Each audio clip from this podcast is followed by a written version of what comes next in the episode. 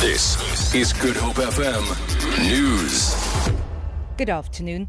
SABC Chief Operations Officer Hlaudi Motsoeneng is opposing a petition to postpone his disciplinary hearing, which has got underway in Sandton, north of Johannesburg. The SABC requested the postponement, saying it needs access to the documents that Public Protector Thuli Madonsela used to make her findings. Madonsela conducted an investigation and recommended certain sanctions against Motsoeneng. Allegations against him include deliberately lying about having a matric certificate. The Constitutional Court has given a Western Cape farm manager until next Wednesday to explain why she should not be found to be in contempt of court. A farm worker and his family who had been evicted from a cottage on the farm on October 1st applied for the order earlier this week. They asked that the farm manager be jailed or fined 50,000 rand over a failure to comply to a court order. Candice Nolan reports. Two weeks ago, the court ordered Louisa de Jager to take all reasonable steps to facilitate the Snyder's family's peaceful return to the cottage.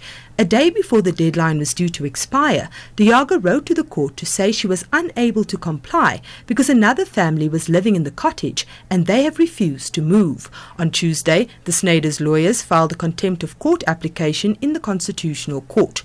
Candice Nolan, SABC News, Johannesburg. Students at the University of Cape Town are making full use of the main library, which has been closed for the past two weeks due to protests over fees. The opening of the facility today follows an agreement between management and the trade union Nehawu. The campus remains closed, and authorities say they hope the situation will return to normal by Monday. UCT has postponed its examination up until the 13th of November. A new date is yet to be determined. The situation at other institutions in the Cape remains The South African Communist Party in the Western Cape says it's saddened by the death of former MK soldier Siphiwe Ndita. Ndita passed away earlier this week following a lengthy stay in a military hospital in Cape Town.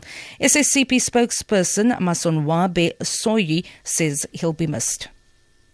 Uh, he is a former MK soldier, a member of the South African Communist Party and member of the ANC. So, the South African Communist Party in the Western Cape, we convey our condolences to his family, to his friends, and his, to his fellow comrades. An opposition MP in Myanmar is recovering after men wielding knives and swords attacked him at a campaign rally. The attack comes just over a week before a historic election in Myanmar. National League for Democracy MP Naing Ngan Lin was rushed to hospital with head and hand injuries, but the party said his life was not in danger. The attackers have been detained. Police say the motive for the attack is not clear. For Good Hope FM News, I'm Vanya Kluter-Collison.